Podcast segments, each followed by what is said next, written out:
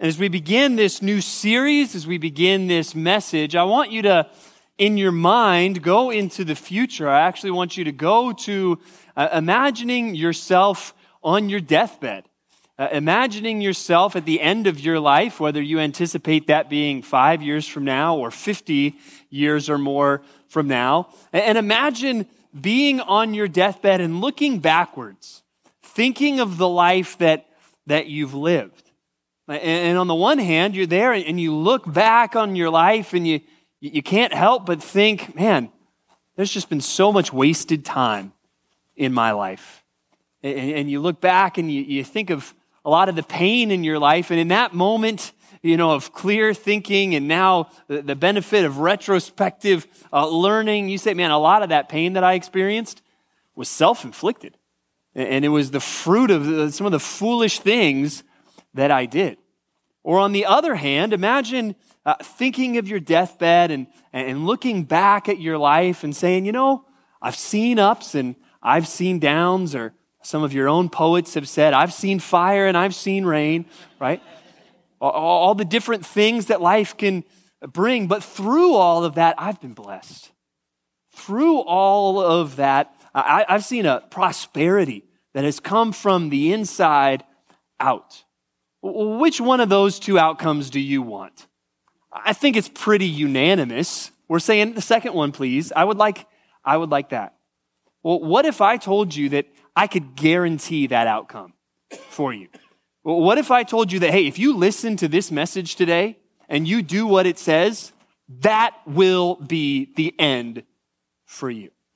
And frankly, there are no what ifs about it. That is what I'm telling you this morning. If you listen to what we're going to talk about this morning, and you take it to heart and you do what it says, you will end your life and look back and say, I was blessed. And that's not because I'm so smart or I'm so wise, and it's definitely not because this is going to be the most eloquent sermon you've ever heard. I'm saying that because that's exactly what God is going to say to you through His Word this morning. So let's look at it together. Open up your Bible to Psalm 1 this morning. Uh, we're going to take a, a little break. We're ended Ecclesiastes. We'll be starting something new in the fall, but we're going to take, Lord willing, these next seven weeks and look at seven different Psalms together. And we're going to start this week with Psalm 1, and Lord willing, next week look at Psalm 2, which hopefully by the end you'll see, I think those two Psalms actually intentionally go together. Uh, but we will start here with Psalm 1, and hopefully you will see clearly what I was trying to convey to you about how this will affect the outcome of your life. Psalm 1 says, Blessed is the man who walks not in the counsel of the wicked, nor stands in the way of sinners, nor sits in the seat of scoffers. But his delight is in the law of the Lord, and on his law he meditates day and night. He is like a tree planted by streams of water that yields its fruit in its season. And its leaf does not wither. In all that he does, he prospers. The wicked are not so, but are like chaff that the wind drives away. Therefore, the wicked will not stand in the judgment, nor sinners in the congregation of the righteous. For the Lord knows the way of the righteous, but the way of the wicked will perish. And so as we look at this psalm, it's very clear. It's pointing us there are two different roads. There are two different ways you can go, and they lead to two very different destinations. And you have a choice. It's either this or it's that. And our world uh, struggles with having to make those choices. Our world struggles with just about anything that's binary these days. But here we see in the scripture, right, you've got a choice. And it's one or the other. And you see that all throughout the Bible. If we took one step over to Proverbs, we would see it's usually not the righteous and the wicked, all that. It's often the wise versus the fool. And you're one or the other. Or even Jesus speaks of the judgment at the end with the sheep and the goats. And we'll see even more from Jesus talking about two ways, two roads that lead to two places. But first, verses 1 and 2 are really going to describe what do those roads look like. And then uh, we're going to see then what are the destinations that they lead to. So let's start with those first two verses and let's consider these two different roads. And it, it starts by showing us, well, it uses this word blessed or blessed, right? And in one translation, way you could translate that word is happy. And that's a good translation, but really blessed tries to give you, it's a really, it's a deep sense of that. It is a deep sense of inner well-being that affects your whole life. It's a flourishing that flows from your heart into all of your life. Blessed is the man, and then it's going to show us basically, blessed is the man who avoids this, who avoids these things, uh, but blessed is the man who, who seeks these things. And we're going to say basically, blessed is the man who avoids these ways of the world, and blessed is the man who seeks the way of the Lord. Basically, what you're going to see today in this passage is the outcome of your life. And the outlook that you will have on your deathbed will be determined by whether you listen to the world or whether you listen to God's word. That's the choice. Who are you going to listen to? Because that is going to determine the destination. So, point number one this morning, go ahead and put it down this way replace the pull of the world with a love for God's instruction. Replace the pull of the world with a love for God's instruction. Uh, we're going to have to put away something and put on something else. Let's look at the first part. What are we supposed to put away?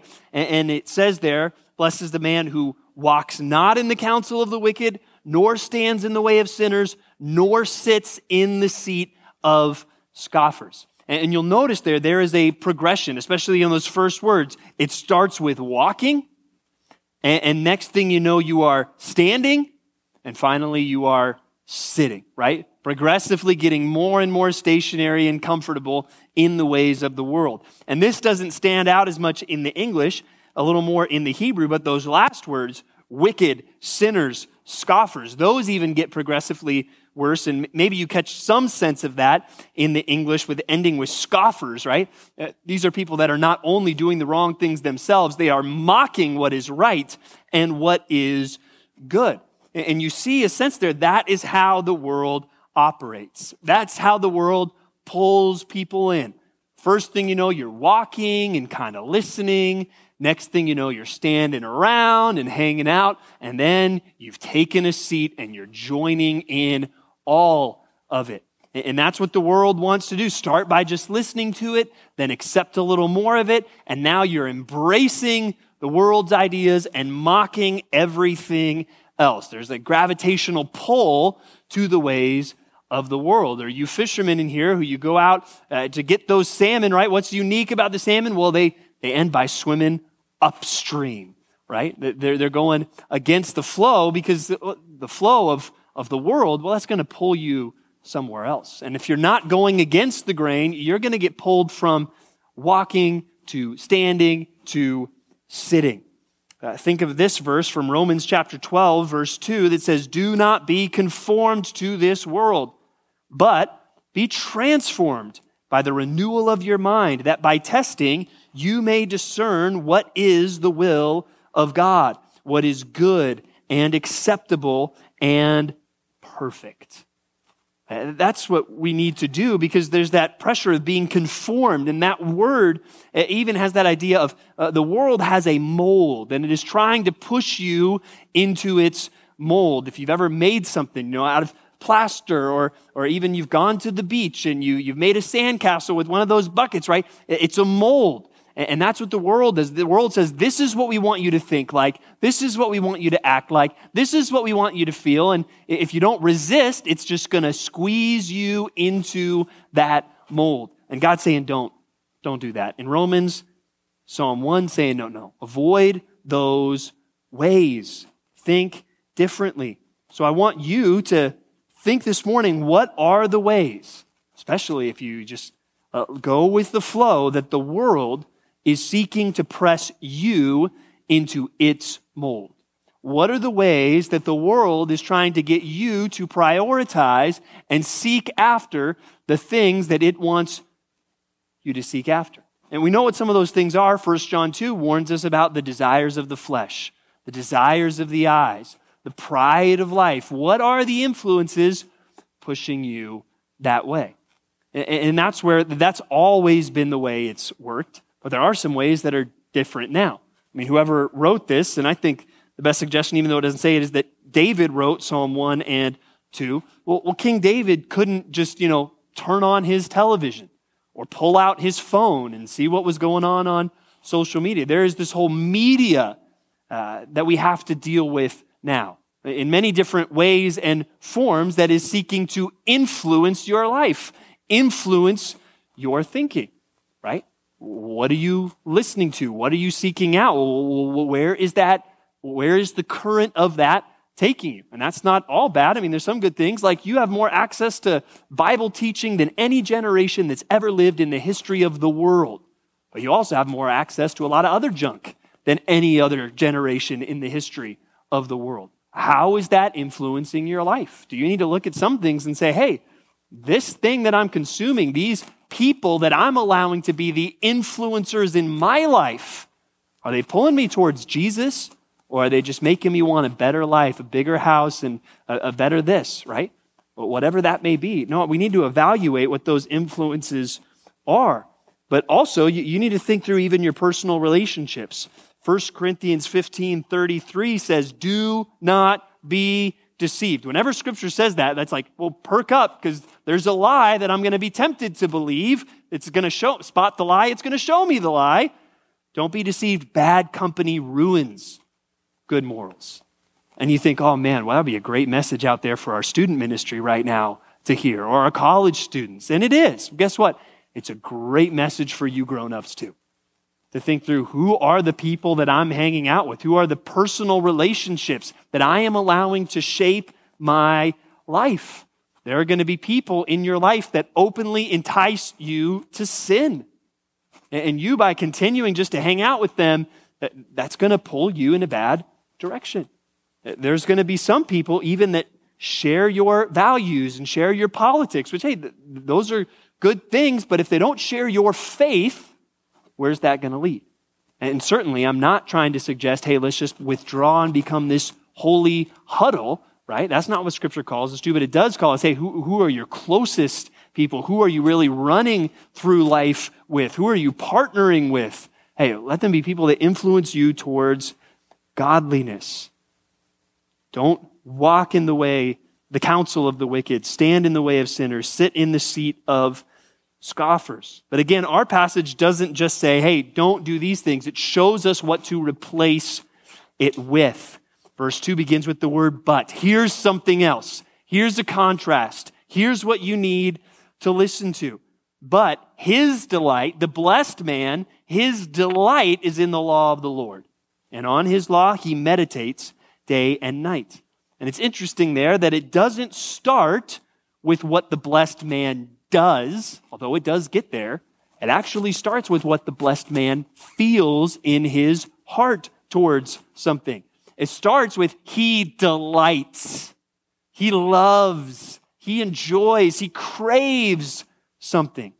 He craves the law of the Lord. And you all know, hey, when you delight in something, when you enjoy something, when you crave something, it leads you to certain actions. Those of you out there that delight in gardening, you know what? That leads to certain actions. You're going to go out and buy the gardening tools or, or the books that will teach you this. And you're sub- going to subscribe to the how to plant your own garden podcasts and YouTube channels because you delight in it. And those of you that don't delight in that or feel if I touch anything green, it will perish, right? You are not going to go do those things because you don't delight in it. What you delight in will affect your actions. And he's saying, Hey, I delight in this. I love this. And what does he delight in? He delights in the law of the Lord. Now, the Hebrew word there for law is Torah which often is used to refer to the first five books of the Bible. Uh, but if you look, if you have the English Standard Version, it'll even put a footnote in there. The most literal translation of the word Torah is instruction. That's, that's the idea. And in some ways, that should apply to all of Scripture, all that God teaches. And, and the blessed man says, I want that. I delight in that. The, the blessed man says, Man, the way of the world, it's got nothing. What does God think? How does God feel? And what does God say? Would you please give me more of that? Pump that into my veins, please. I crave it. I need it. I delight in it. That's what the blessed man wants. Give me the instruction of God. That is the good stuff. And, and there's two things that I want to show you. I mean, this is the 11 o'clock crowd. You've had some time to wake up. You guys are with me. I can feel you guys are with me. So I'm going to be ambitious here, and I'm going to try to kill two birds with one stone.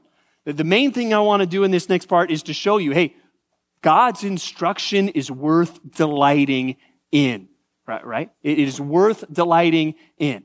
And I also want to show you that's true of all of Scripture, but also that is specifically true of the first five books of the Bible as well. The law, the Torah, as it is often known.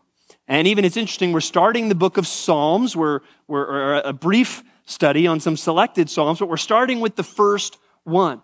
And how the Hebrews arranged what we refer to as the Old Testament was actually different than how it is in our Bibles. All the same material, nothing taken away, nothing added to it, same material, just arranged differently. And you even hear Jesus talk about this when he talks about things like the law and the prophets, or sometimes it's the law and the prophets and the writings. And because the Psalms is actually the first book of that third part, the writings, sometimes you'll even see the law, the prophets, and the Psalms. It's kind of a stand in for all of the books of the writings. And it's interesting, and they would call them, the, the, Torah was the law, right? And then you had the Nevi'im, the prophets, and the Ketuvim, the writings, right? Well, the first verses here of the writings are talking about, I delight in the law, I delight in the Torah. Now, let's be honest together. What is, um, even amongst Christians in modern America, the popular opinion of the first five books of the Bible? It's, it's the boring part, right? It's the, you're reading through the Bible. Well, hey, if you can make it through the first five books, it's all downhill from there, right? And what I want to show you is that is an offensive way to talk about the law of the Lord. That we should say, oh, the first five books, I delight in those. How can I get more of those? And everything I want to show you is true of all of Scripture. But I want to show you, again, let's be ambitious this morning, right? It's, I want to show you it's true of the first five books, and then it's true of the prophets, it's true of the writings, it's true of the Gospels, and the rest of the New Testament. But let me just show you some of these things from the first five books of the Bible. So are you ready? You with me? You guys ready to go? Three reasons why you should delight in the law, and I'll show you all of them from the Torah. And the first one is it shows us who God is. It shows us who God is. Delight in the instruction of God because it will show you who God really is. So let's think through the first five books of the Bible. Genesis. Well, right there in the very beginning, it shows us He's the creator. In the beginning, God created the heavens and the earth, and He saw everything He made, and He said it was what? Good. He's a good, amazing creator. We also see in the early chapters of Genesis, he is a judge. He's the judge. Sin comes in Genesis 3, and there are consequences. There is judgment, there is a curse. And even a few chapters later, the whole world, except for eight people, is wiped out through the flood as an act of God's justice. But then we see, even in the wake of that, that He is a God who makes and He is the God who keeps promises. Right? Even as Noah gets off the ark, God puts the rainbow, the real reason for the rainbow. Hey, this is a sign of my covenant with you, Noah, my promise to you. Hey, Abraham, you're going to have a son. I'm making that promise to you. And even when it seems like all hope is lost, uh, even when, as the Bible says, Sarah was herself as good as dead. Ladies, how would you like that said of you? Probably not so much. But when Sarah was as good as dead, she conceived and bore a child, right? God keeps his promises. And then we get to the book of Exodus and see God is a deliverer. God sees his people in suffering, and as you sang earlier, with a mighty hand and an outstretched arm, he delivers his people. And in Exodus, we learn the name of the Lord as Moses encounters God in the burning bush. And God gives his name, I am who I am. And none of us can say that. God can say, I exist because I exist. And I depend on nobody. I, I, need nothing from anybody because I am who I am. That's actually why God can keep his promises. Because when he says something, he can guarantee it because he is who he is. Or then in chapter 34, as he passes before Moses, just listen to these words, just two verses Exodus 34, 6 and 7. The Lord passed before him and proclaimed, The Lord, the Lord. And even that's the, the covenant name that is tied to that idea of I am who I am. A God merciful and gracious, slow to anger and abounding in steadfast love and faithfulness, keeping steadfast love for thousands, forgiving iniquity and transgression and sin, but who will by no means clear the guilty, visiting the iniquity of the fathers on the children and the children's children to the third and fourth generation. Just two verses there, but think of all the theology, all that that told you about God. In the book of Leviticus, we see that God is holy, right? The clear theme of the book. In the book of Numbers, we see God is a God that is worthy of our trust and our faith. And Numbers, again, you've probably heard me say this before, I think is the most poorly named book in the Bible. It sounds like you're opening up an Excel spreadsheet and like, ooh, this sounds exciting, right? Well, no, the, the whole point of the Numbers is there is a whole army that dies without ever fighting a battle, except for two of them. And they all die because they lacked faith in God. Because when the moment to go fight and conquer came, they said, We can't. And it wasn't so much that they said, We can't do it. What they were really saying is, God can't do it, right?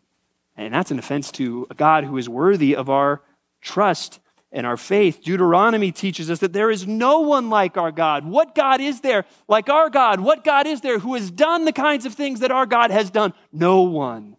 He is unique. There's no one like him. And then that shows us what our response should be. The law of the Lord shows us what God is like. But not only that, the second reason we should delight in the law of the Lord is it points us toward the Savior.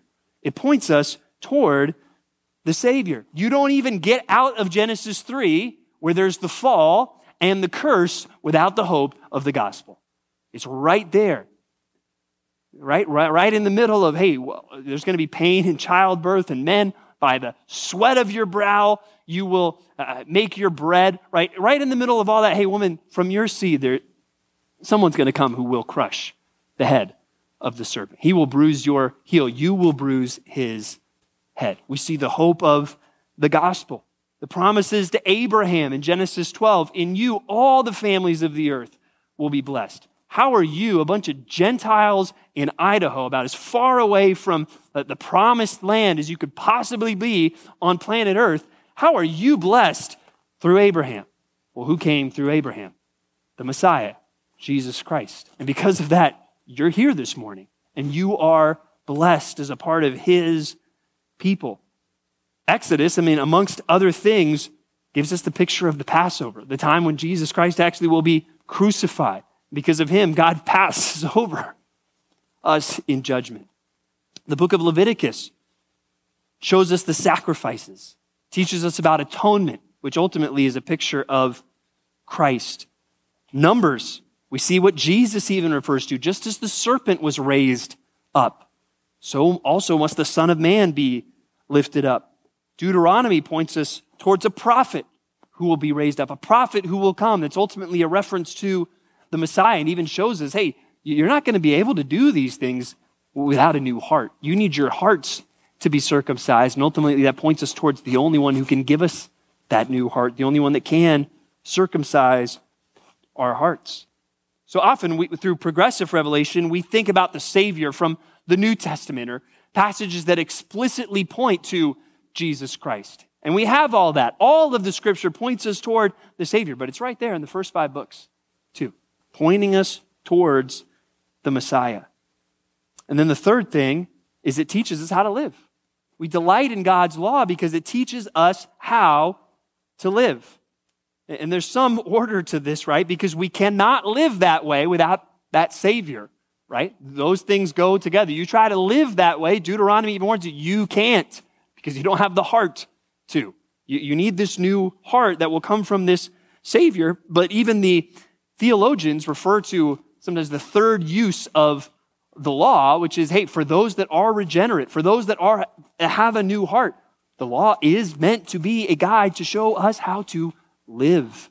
And how to live, as Psalm 1 puts it, the blessed life. Uh, that, that's what the law will teach us to do. And if you think of, well, the first five books, those are all about like rituals and ceremonies, and don't we like not even have to do that stuff anymore? Right? That's what we think. When if that's what you think the point of the first five books of the Bible is, you have missed the forest for the trees, my friends. Think of Hebrews chapter 11. If you're not familiar with that chapter, sometimes Christians call it the hall of faith because it gives us all these amazing examples of faith. And because of the faith that they had in their heart, the amazing things that they did. Guess where just about all of those examples in Hebrews 11 come from? The first five books of the Bible.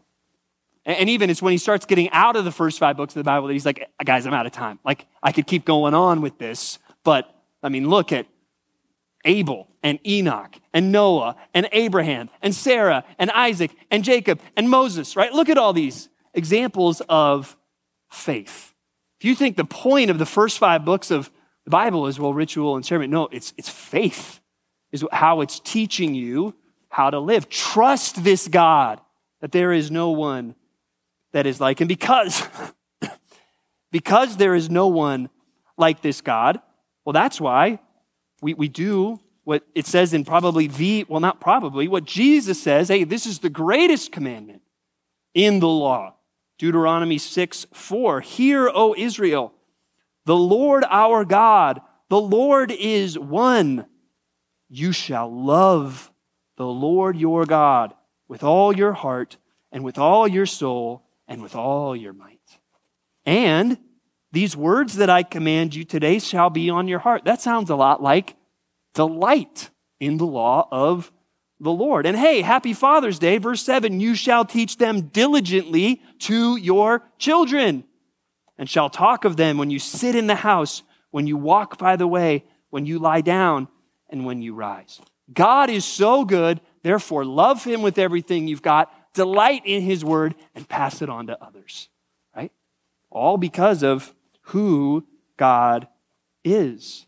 So delight in the law of the Lord because it shows you who God is. It points you toward the Savior. It teaches you how to live.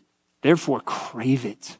Delight in it. Say, in a world that is full of nonsense, this is what I need more than anything else.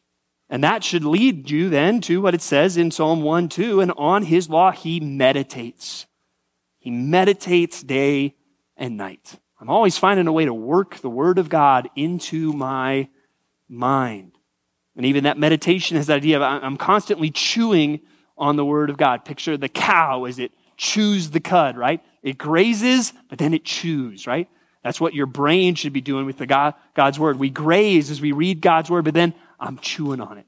I'm always chewing on the instruction of, of God.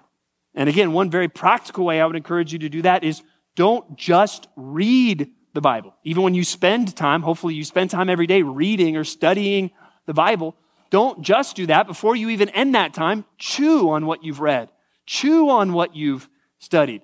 Ask yourself questions like, what did this show me about God? How did this point me toward the Savior?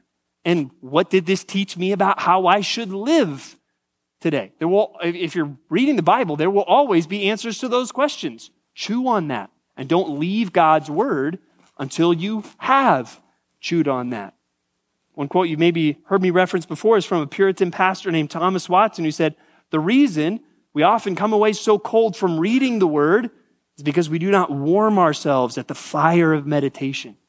Right? Don't just read and forget and move on. Read and meditate and live a different life because of what you've seen about God, what you've seen about the Savior, and what you've been taught to know, taught to feel, taught to do. Right? That's That's what we want, the word in our mind. And that'll lead to other practical things. I mean, obviously, like I've said, I want to read it, I want to study it, and I'll sacrifice time for other things to do that. I mean, one way that helps you meditate and chew on God's word is memorizing God's word. I mean, even just the act of going through the mental strain of memorizing forces you to chew on the words, to think about what it means. And then once you have it memorized, you can continue to think about it, even though now you pretty much always have the word of God with you, because most of you have it right here in your pocket whenever you want, right? But we can memorize it. We can think about it. This is one of the reasons, even why we sing as a church. Did you know that? We sing as a church so that you can meditate on the instruction of God. That's why we put these words that should reflect the truth of God's word to melodies. Because the odds are you will probably be more likely to remember some of the lyrics you sang this morning than any of the phrases I have spoken to you. Right? That's one of the reasons why, as worship leaders, our first priority is hey, what is this song saying? And is it worth singing? Is it worth people memorizing and humming and thinking about through the week? Because this week you might go through a trial. And it'll be helpful for you to remember in Christ alone, my hope is found. He is my light, my strength, my song. That's the law of the Lord. That's the instruction of God. It'd be helpful for, in that moment for you to remember hey, you've been faithful through every storm. You will be faithful forevermore. You have done great things, right? You need to remember that. That's the instruction of God. That's why Colossians 13 says, Let the word of Christ dwell in you richly. That sounds like delighting in it, meditating on it, singing to one another in psalms and hymns and spiritual songs, because these songs that we sing help us to delight in the law of the Lord, to meditate on God's word. And maybe even listen to some of these songs. And that's where you're like, yeah, but they're not really my jam. Okay, some of them aren't my jam anyways, but they're full of the law of the Lord and they will help us. And so some of you are like, well, they're not hip enough for me. And some of you are like, well, they're too hip for me. And that's the difficulty of doing worship ministry right there. Encourage your worship leaders. They cannot please everyone. But delight in the law of the Lord. Meditate on it day and night. Realize there is nothing in this world that you can delight in that is more life giving than the Word of God. And that's where we've all got multiple things that we delight in. We all have many things competing for our attention. And I'd like you to even, as you're reminded of how good the Word of God is, to even step back and say, what are the things I'm delighting in? What are the things that I'm giving my attention to? And because the Word of God is, is the most life giving thing, how can I give more of my attention to that? And obviously, that means, well, hey, the influences that are just straight up pulling us towards the world, yeah, I need those out of my life. But there's probably some things that you delight in that aren't bad. They might even be good, helpful, relaxing, interesting, right? And it's not, hey, get, get those things out of your life, but maybe it's, hey, are some of those things kind of taking up too much of the, the memory in the, of my hard drive here? It's being used up by some of these other things when uh, they might be good, they might be refreshing, but they're not as life giving as the Word of God. What are those things for you? What are the distractions that, that might be good, but not as good as God's Word? And this is one of the easiest points in all of preaching for you to say, Yeah, I know somebody else that's real distracted. Don't think about them. I'm talking to you this morning. It's one of the easiest human things. Like, the things I'm distracted by are good things. The, the things that other people are distracted by are a waste of time, right? Knock that off. What about you, is what I'm saying. Uh, what are some of the things that's like, yeah, that's good, but I find in my, my spare time or when my mind is free, I keep wandering to these things, which isn't always bad. There's a time and a place for that, but man, my life would be even better if I could give more of that attention to the law of the Lord and delight in the law of the Lord because it's showing me there are two ways to live, only two, and one of them is vastly superior. There is a better way. And it's better in the way, but it shows us then the superiority of the destinations. Where does the passage, or where does the path lead to? And we spent most of our time on verses one and two because that's showing us the path Now, more briefly, I want to spend the rest of our time considering the destinations. Because verses 3 and 4 is going to show us hey, here's the short term results of this road. And then verses 5 and 6 are going to show us well, here's the long term outlook if you really believe this and if you really live this way. And hint, hint, they're really good. Short term, long term, it's looking up if this is the path that you are on. So, point number two anticipate the positive outcomes of the better way. Anticipate the positive outcomes of the better way. Short term, and then we will see long term. Start with the short term in verses 3 and 4. This blessed man who delights in the law of the Lord and meditates on it day and night, he is like a tree planted by streams of water. Now, this should be very easy for everyone that lives in the Treasure Valley to come up with a mental picture for, right? Because we have this place called the Green Belt. Why is it called the Green Belt? Because there are so many of what there? Trees. You did a lot better than the nine o'clock service, by the way. Um, last week I chastised you. This week I want to affirm you, right? There's so many trees. There's so many trees there. Why? Well, because there's the water there. There's the river there. They're planted by the water. It's more likely that they will flourish there because they're not out in the desert. They're not in some barren wasteland. They are planted by the streams. Imagine those trees, but it goes on. These trees are actually better than any of the trees you know because these trees, they yield their fruit in its season and their leaf doesn't wither. You, you go down to the green belt during January, it's not going to be as green as it is right now. But this kind of tree is unique because it bears fruit in its season and it's always green. That's the kind of person that this blessed man will be. In all that he does, he prospers. Everything he does is blessed.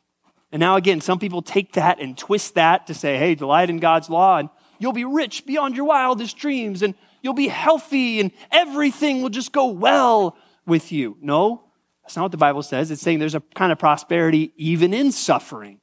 Even when you are poor, even when you are sick, you will prosper. One book I would highly recommend you getting this recommended on the back is The Treasury of David. And even in particular, this might be a good book because it's generally very big and expensive if you get a hard copy. You can get some great uh, digital copies of this book for very, very cheap. They're almost giving it away online. It's Charles Spurgeon's commentaries on the Psalms. And he says this about this prosperity it is not outward prosperity which the Christian most desires and values, it is soul prosperity which he longs for. And hopefully, you guys are mature enough to see there are a lot of people out there that are prospering outwardly that are suffering inwardly. And which would you rather have? And he says, But the man who delights in God's word, being taught by it, bringeth forth patience in the time of suffering, faith in the day of trial, and holy joy in the hour of prosperity. That's the blessed man who delights in the law of the Lord.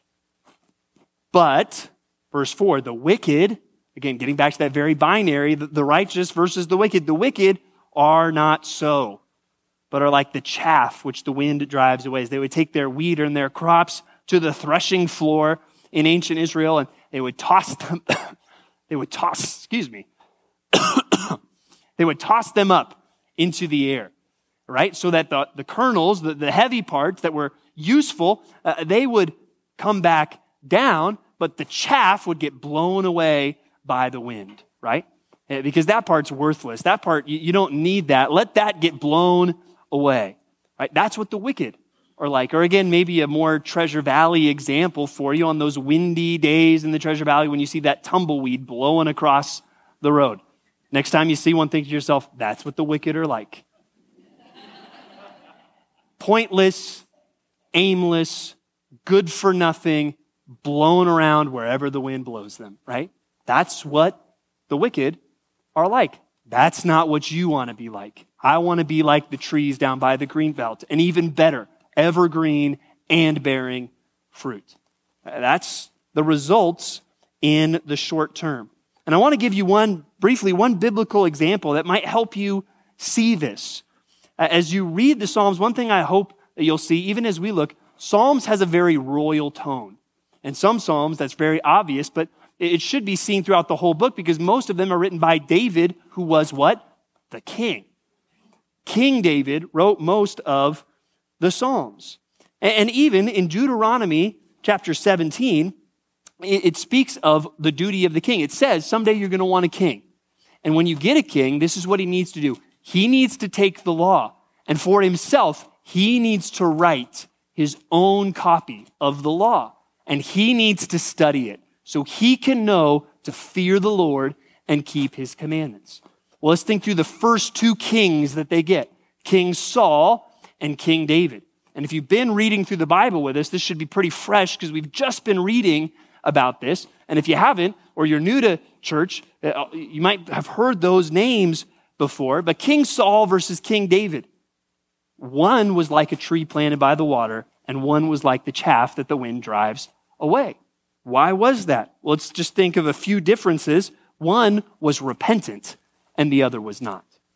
One of those kings was repentant, and the other was not. King Saul he sins. He doesn't do what God commands him to do. And a prophet comes and says, Hey, why didn't you do what God tell, told you to do? And King Saul, he makes excuses. He downplays. He obfuscates, right? He says, Well, I did do what God told me to do. And then Samuel says, Well, then what's, what's all the sheep that I hear that you were supposed to kill? Oh, the, the, the people made me do it, Samuel. And, and, by the way, they had this really good idea that we could use them for sacrifices. That's good, right? Samuel says, No, you didn't obey God. Uh, David, he sins. He commits adultery with Bathsheba and has her husband killed. The prophet comes to David and says, David, you've sinned. And David says, You're right. I have sinned and I need to repent, right? That's what David does when he fails. King Saul was not repentant, King David was. And even that affected their lives. One of these men was confident and the other was not. King Saul, even though it says he was a head taller than anybody else in the kingdom, right? He was this physically strong, tall, powerful man. He was dominated by fear, right? The, the other big thing that Saul did that he wasn't supposed to do was he offered the sacrifice when he was supposed to wait for Samuel. Why did he do that? Because he panicked. Ah, ah, ah, the people are fleeing. Ah, Samuel's not here. The Philistines are coming. Ah! Get, where's the sacrifice? That'll get people going, right? He panicked and disobeyed. King David, on the other hand, when the Philistines are coming, says, Hey, bring the ephod. Let's seek the Lord. Let's see what God is going to tell us to do. And because of that kind of confidence, he says things like Psalm 27 The Lord is my light and my salvation. Whom shall I fear? He lived a life of confidence.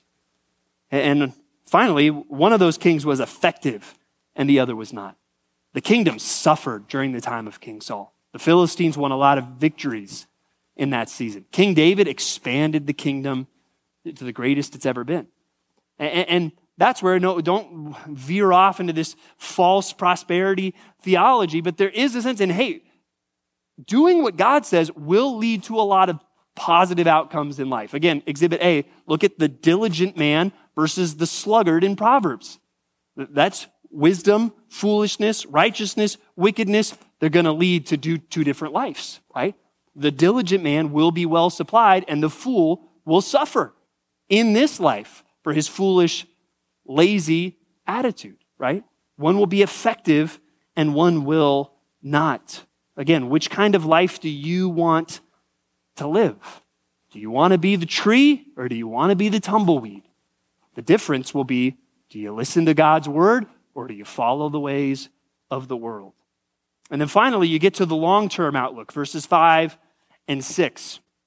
Therefore, the wicked will not stand in the judgment, nor sinners in the congregation of the righteous.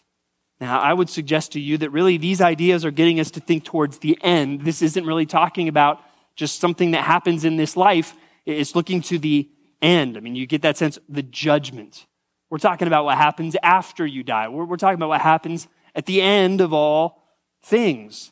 And, and the wicked will not stand, they're not going to make it through judgment. Or it could even be translated, they will not rise in the judgment, which may make you think, well, you know, the dead in Christ will rise first. There is a resurrection that you will know if your faith is in Christ, that the, the, the wicked will not know, nor sinners in the congregation of the righteous. And I think the sense there is the heavenly congregation. Uh, the, the sinners aren't going to be there. And that's where if you're thinking, well, well, I'm a sinner, right? Well, that's why we need the righteousness of Christ. You are declared righteous because of what he has done. Only those that are righteous in Jesus Christ will make it to the heavenly congregation. For the Lord knows the way of the righteous. In the end, the way of the righteous will be vindicated, but the way of the wicked will perish. And that should encourage us as we think through that long term. Let's look at one more passage this morning, kind of as we wrap up here, that gives us this same sense. Go to Matthew chapter 7 with me. Matthew chapter 7.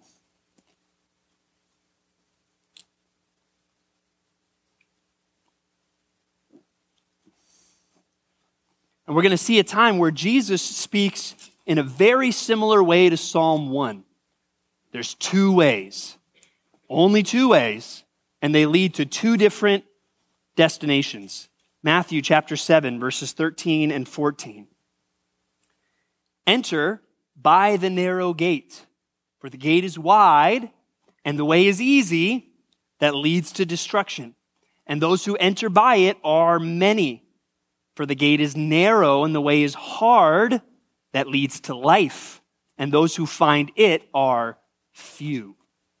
And now, one thing we've talked about, we've talked a lot about the end. Hey, where do you want to end up? And that's an easy choice. Would you like destruction or life? Uh, life, please. I'll take easy decisions for 200, right? That's an easy choice. The problem is, is, well, it depends on what road you choose right now. And what's hard is one of those roads is, is hard and it's not very popular. And the other road is, is wide and it's easy and there's a lot of people there. Eh, but the problem is, it's that road that leads to destruction. And it's the hard road that leads to life. And if you are the kind of person who delights in the law of the Lord, you're going to experience some of that hardship. You might be experiencing some of that hardship right now. If you are seeking to do what God says, there's going to be times where that's very difficult. There's going to be times where that's very lonely because you feel like Elijah, I'm the only one trying to do what's right. Where's everybody else? But it's a reminder no, it leads to life. And the, Lord knows the way of the righteous. It will be vindicated, even though the world will make you feel more lonely by viewing you as some kind of outcast, telling you that you're on the wrong side of history. Uh, that's hard, but I know that's not true because history ends with Jesus Christ riding in on a white horse. And on that day, the people who followed him will be vindicated. And so, even though right now it's hard, even though right now it's lonely sometimes, I know how it ends. And that's what's going to keep me going. And I hope that encourages all of you here today. Even as the culture gets more and more hostile, hey, I know where this road ends, and it's going to be worth it.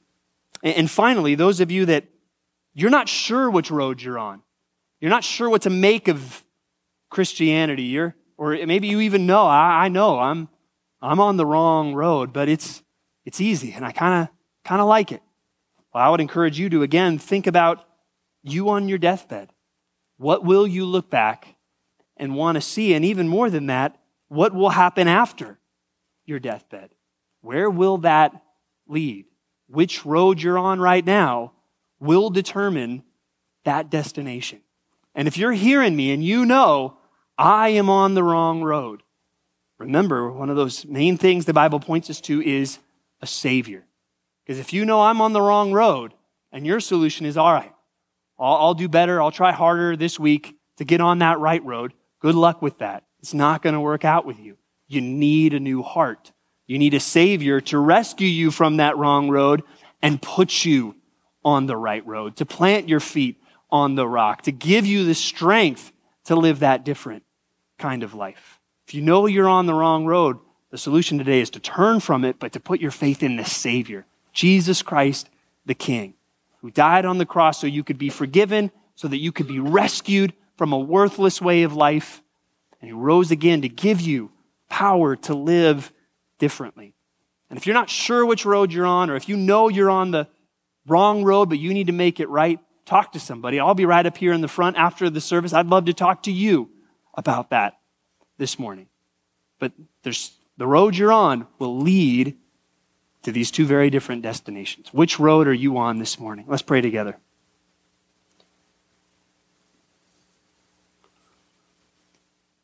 Heavenly Father, it is a blessing to be able to look at a very, very unknown and uh, always, but even it feels like sometimes now more than ever, uncertain future.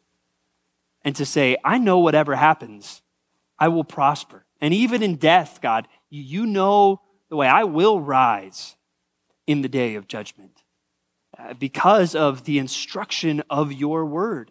Because I've, I've listened to how your word shows me who you are. I've listened to your word, how it points me to the Savior I so desperately need. And I've listened to your word as it points me to, to life. God, there is a confidence to be gleaned from this passage. And I thank you for that. And I pray that every one of your people here at this church would know that confidence. God, and I pray first to, to even to gain that confidence that we would really know that delight in your word. God, that we wouldn't settle just for thinking we delight in the word just kind of through association because my church teaches the Bible and I go there regularly.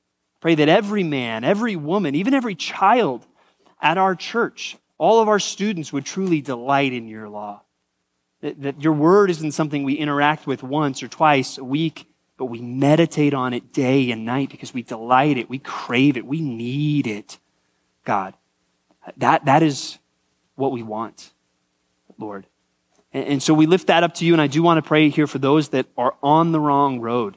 God, I pray that you would turn them around this morning, that you would convict their hearts, and that more than that, you would show them the beauty of the gospel in Jesus Christ. And so we lift that up to you, God. We ask that you would change lives through your word this morning. And we pray this in the name of Jesus Christ, our Savior. Amen. Well, thank you for joining us so much this morning. Have a happy Father's Day, Maranatha.